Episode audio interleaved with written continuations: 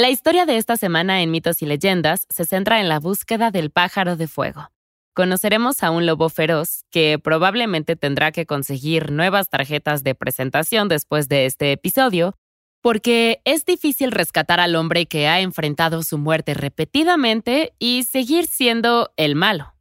Luego, la criatura de la semana es un ser con cabeza de caballo del folclore filipino que te empujará, se reirá y luego será tu sirviente.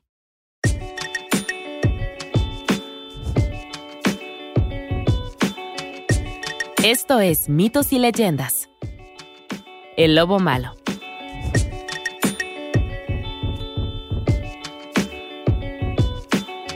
Este es un podcast donde contamos historias de la mitología y el folclore.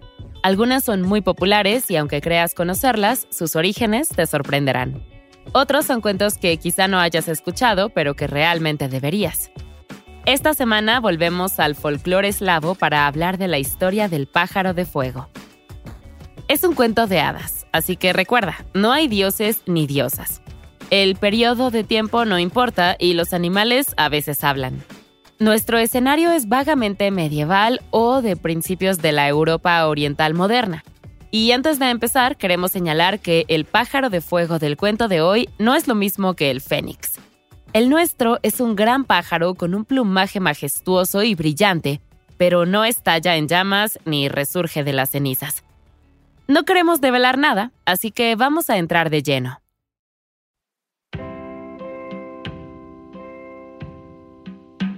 El zar Bislav tenía un problema. Tenía el jardín más asombroso del mundo, lleno de muchos árboles que cultivaban joyas preciosas. Esto, por supuesto, era algo impresionante. En el centro del jardín había un manzano que podía cultivar manzanas de oro puro. De nuevo, bastante impresionante. Entonces, ¿cuál era el problema? El problema era que últimamente, por la noche, los guardias habían visto un resplandor en el huerto.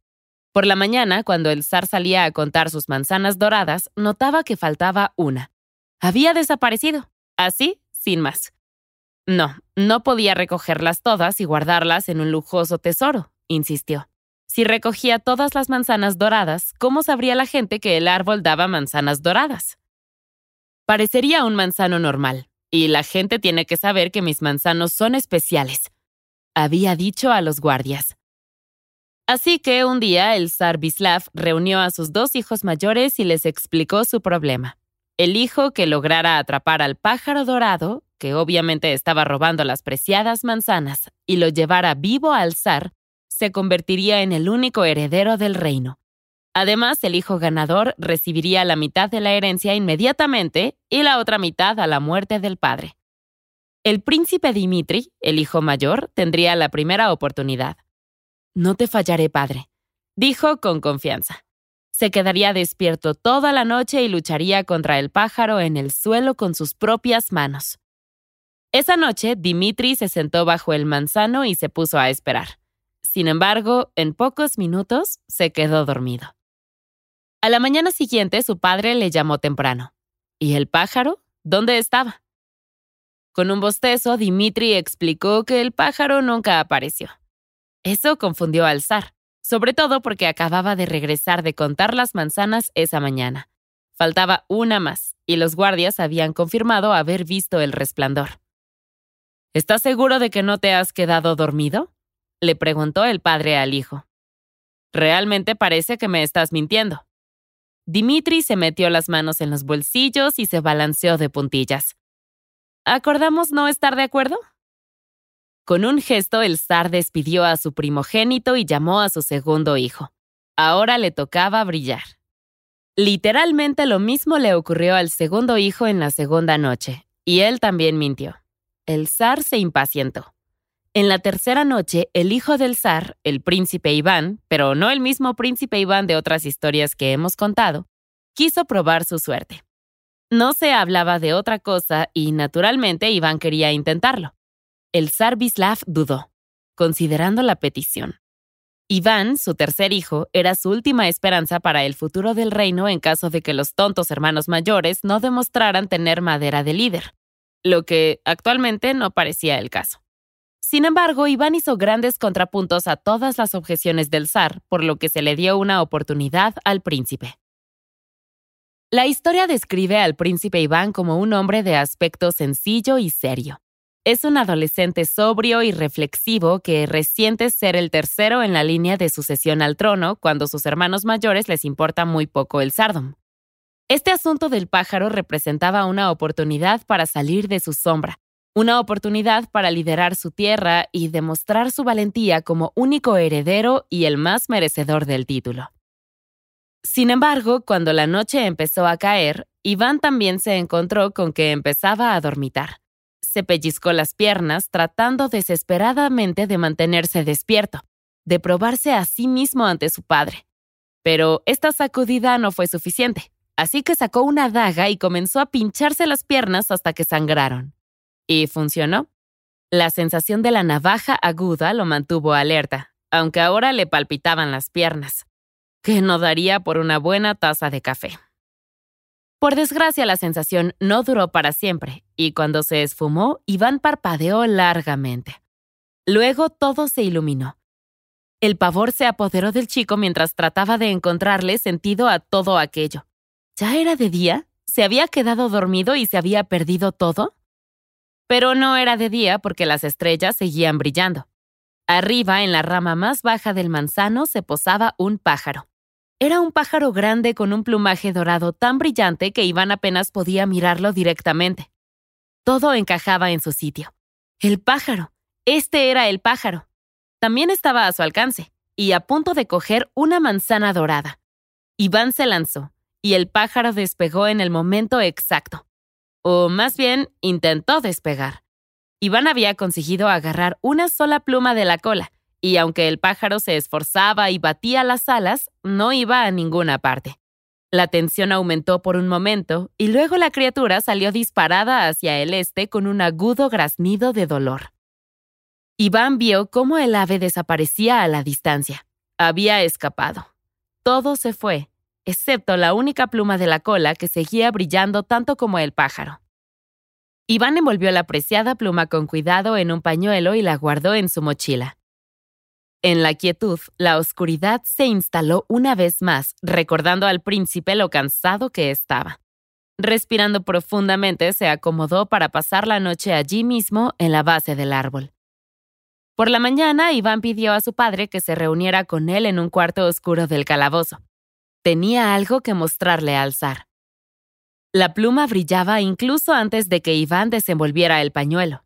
Al final, iluminó la oscura habitación con más fuerza que cien velas. Ahí estaba. La prueba. Radiante, el zar cogió la pluma para guardarla, y esa noche puso a todo tipo de guardias alrededor del árbol con redes y trampas.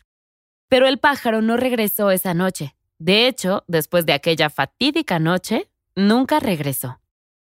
Agitado, el zar se removió en su asiento. Ya no se trataba de manzanas de oro. Se trataba del pájaro. Con un aplauso llamó de nuevo a sus dos hijos mayores. A cada uno le daría un caballo para que pudieran perseguir al brillante pájaro. El trato era el mismo. El hijo que volviera victorioso sería nombrado heredero. Los dos hijos sonrieron ante la perspectiva de una nueva oportunidad y se burlaron de Iván al salir. Durante tres difíciles días cabalgaron por caminos altos y bajos, por llanuras y colinas, hasta que salieron del bosque y se detuvieron en un cruce. Un camino se bifurcaba en tres senderos diferentes, y en medio del camino se encontraba un monolito con la siguiente inscripción. Quien cabalgue hacia adelante conocerá el hambre y el frío. Quien cabalgue hacia la derecha vivirá, aunque su corcel esté muerto. Quien cabalgue hacia la izquierda morirá, aunque su corcel viva. Dimitri y Vasili, como se llamaba el segundo hijo, vacilaron en la encrucijada durante mucho tiempo. Ninguna de las tres opciones sonaba especialmente atractiva. La elección era imposible y requeriría montar tiendas de seda fina allí en el bosque para poder reflexionar. Durante días debatieron sus limitadas opciones. La tercera opción quedó inmediatamente descartada. ¿Morir pero dejar vivir a su caballo? No, gracias. El hambre y el frío suponían presumiblemente no morir ni perder el caballo, pero... Pasaron aún más días antes de que los hermanos decidieran. Sí, ninguna de las opciones era buena, y optarían por la cuarta. Dejar de lado todo el asunto de la búsqueda. Por ahora, al menos, pero también por el resto de la historia. Es decir, hambre y frío definitivamente no se apuntaron a eso. Sin embargo, había un problema. Todos los habitantes del reino esperaban su regreso. Iván se preocupó cuando no aparecieron y pidió ir tras ellos, para ver si sus hermanos estaban bien, y para encontrar al pájaro, por supuesto. El zar volvió a dudar. Era viejo y los hermanos obviamente habían desaparecido. Eso significaba que Iván era el único que quedaba. ¿Y si la muerte llegaba y se llevaba al zar mientras él no estaba? Y así se decidió. Iván, el único que quedaba, había ganado el concurso por defecto. Ahora era el único heredero. Sin embargo, Iván seguía queriendo ir tras el pájaro. Y claro, sus hermanos también. Deseaba ganarse ser nombrado heredero, no recibirlo por defecto. Suplicó a su padre durante días hasta que el zar no pudo aguantar más.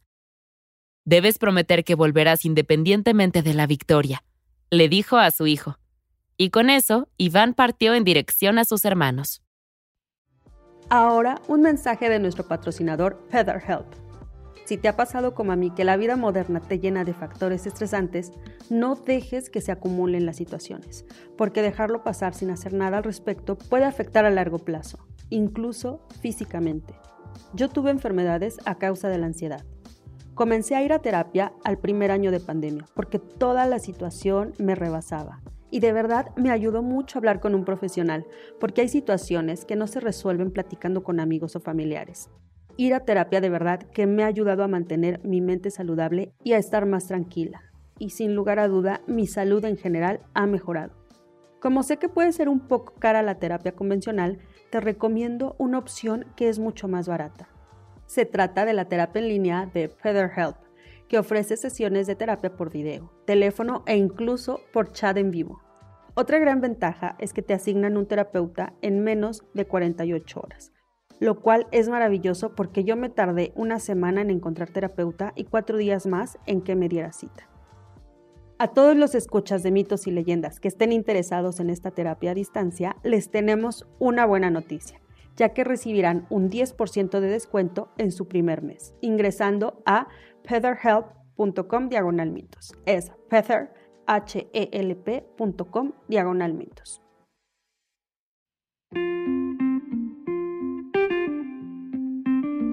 Durante tres días cabalgó y finalmente llegó al monolito en el camino.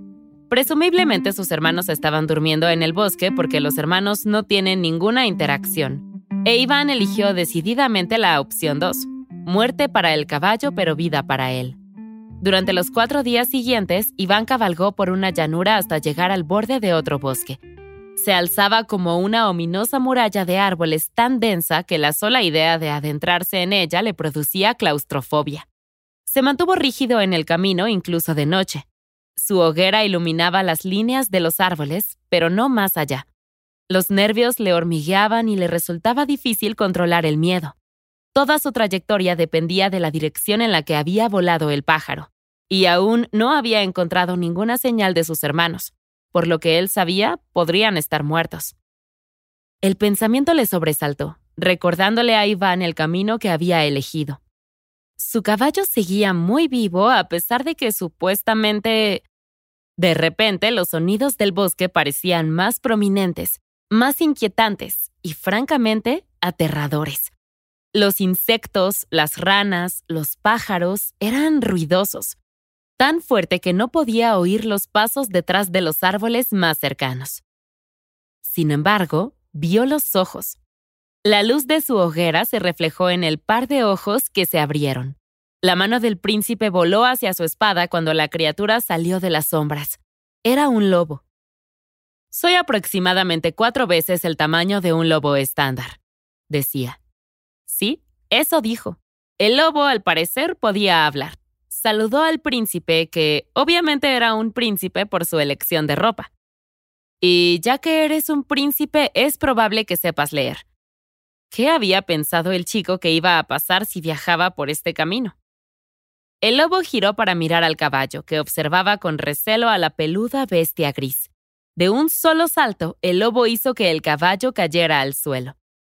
Iván se estremeció, escuchando con los ojos cerrados cómo el caballo gruñía y bramaba durante un minuto antes de callar. Unos minutos después, el lobo regresó con los dientes manchados de sangre que parecían brillar a la luz del fuego. Sin decir nada, el lobo desapareció entre los árboles, dejando a Iván atónito. Esa noche el príncipe no pudo dormir. Estaba solo en medio de la nada. Lo peor de todo es que ya no tenía transporte y tendría que caminar. Caminar. Vaya, ahora estaba en problemas. Las horas se alargaron hasta que volvió la mañana. Hambriento y nervioso, Iván comenzó a caminar por el sendero. Había debatido brevemente si dar la vuelta y dirigirse a casa, pero el viaje de vuelta iba a ser largo, y volver a casa sin el pájaro sería humillante. En su lugar optó por seguir adelante con la esperanza de encontrar un castillo o un noble en el bosque. Tal vez solo tendría que caminar un par de horas.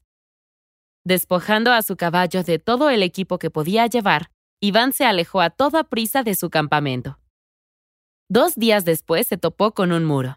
Bueno, era una niebla espesa, pero mentalmente había llegado a su límite. Estaba agotado y el bosque parecía no tener fin. Se dio cuenta de que moriría de hambre aquí, como un fracasado en una tierra lejana, y su padre nunca sabría lo que le ocurrió. Enterrando la cara entre las manos, el chico empezó a sollozar. Pero también había otro ruido, un palo chasqueando en el bosque. Era el lobo. Sin duda estaba aquí para acabar con él, aceptó Iván. Se paseó un momento estudiando al chico. A la luz del día el lobo parecía aún más grande, pero menos amenazante. Oh, vamos, no puedes rendirte, dijo el lobo. Realmente no debería hacer esto, pero... De acuerdo, chico. Sube a bordo. Fue el giro más inesperado. El lobo, al parecer, se sentía mal por haber matado al caballo de Iván y apreciaba la valentía del chico. También sabía que el chico nunca llegaría a pie. Vamos, antes de que cambie de opinión, le instó. Como cualquiera en esta situación, Iván se quedó con la boca abierta mirando al lobo. Pero acababa de matar a su caballo y ahora quería ayudar. No tenía sentido. Pero entonces, ¿qué otras opciones tenía el príncipe? El lobo probablemente lo había seguido durante días, y si iba a comérselo, ya lo habría hecho. Bien, ¿qué tenían que perder? Agarrando la piel con ambos puños, Iván se subió al lomo del lobo. ¿A dónde? preguntó el lobo, e Iván le habló rápidamente del pájaro de fuego. El lobo asintió. Lo había visto brillar en la noche y lo había seguido hasta su casa, así que se pusieron en marcha. El lobo corrió más rápido de lo que Iván había ido en su vida, y cuando el dúo llegó al muro del castillo, Iván apenas podía respirar. Flexionó sus manos sudorosas y respiró profundamente para calmar sus nervios mientras el lobo comenzaba a dar instrucciones.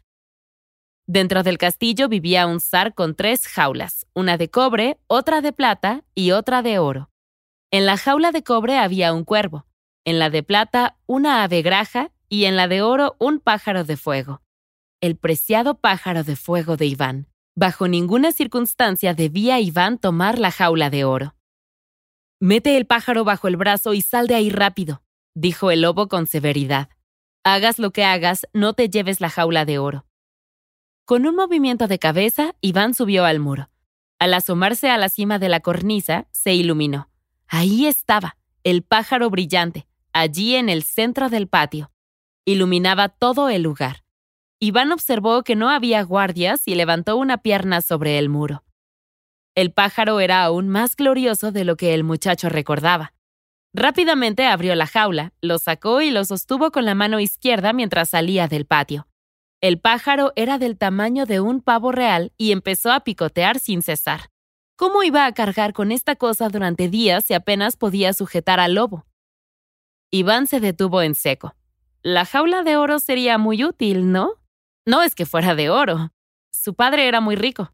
En realidad era solo una jaula, una forma de contener al pájaro que picoteaba. Iván se miró el brazo ensangrentado. Bien, lo haría. Tomó la jaula de su gancho y salió corriendo. Excepto que la jaula estaba sujeta por cables fuertes pero finos y casi invisibles. Al mover la jaula se habían activado una serie de timbres y la alarma había provocado gritos y guardias de todas las direcciones. Iván se esforzó por cortar los cables, pero cuando la jaula quedó libre, estaba rodeado de soldados y de puntas de lanza.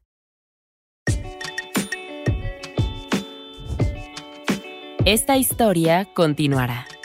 No te pierdas la segunda parte de esta historia en nuestra siguiente entrega.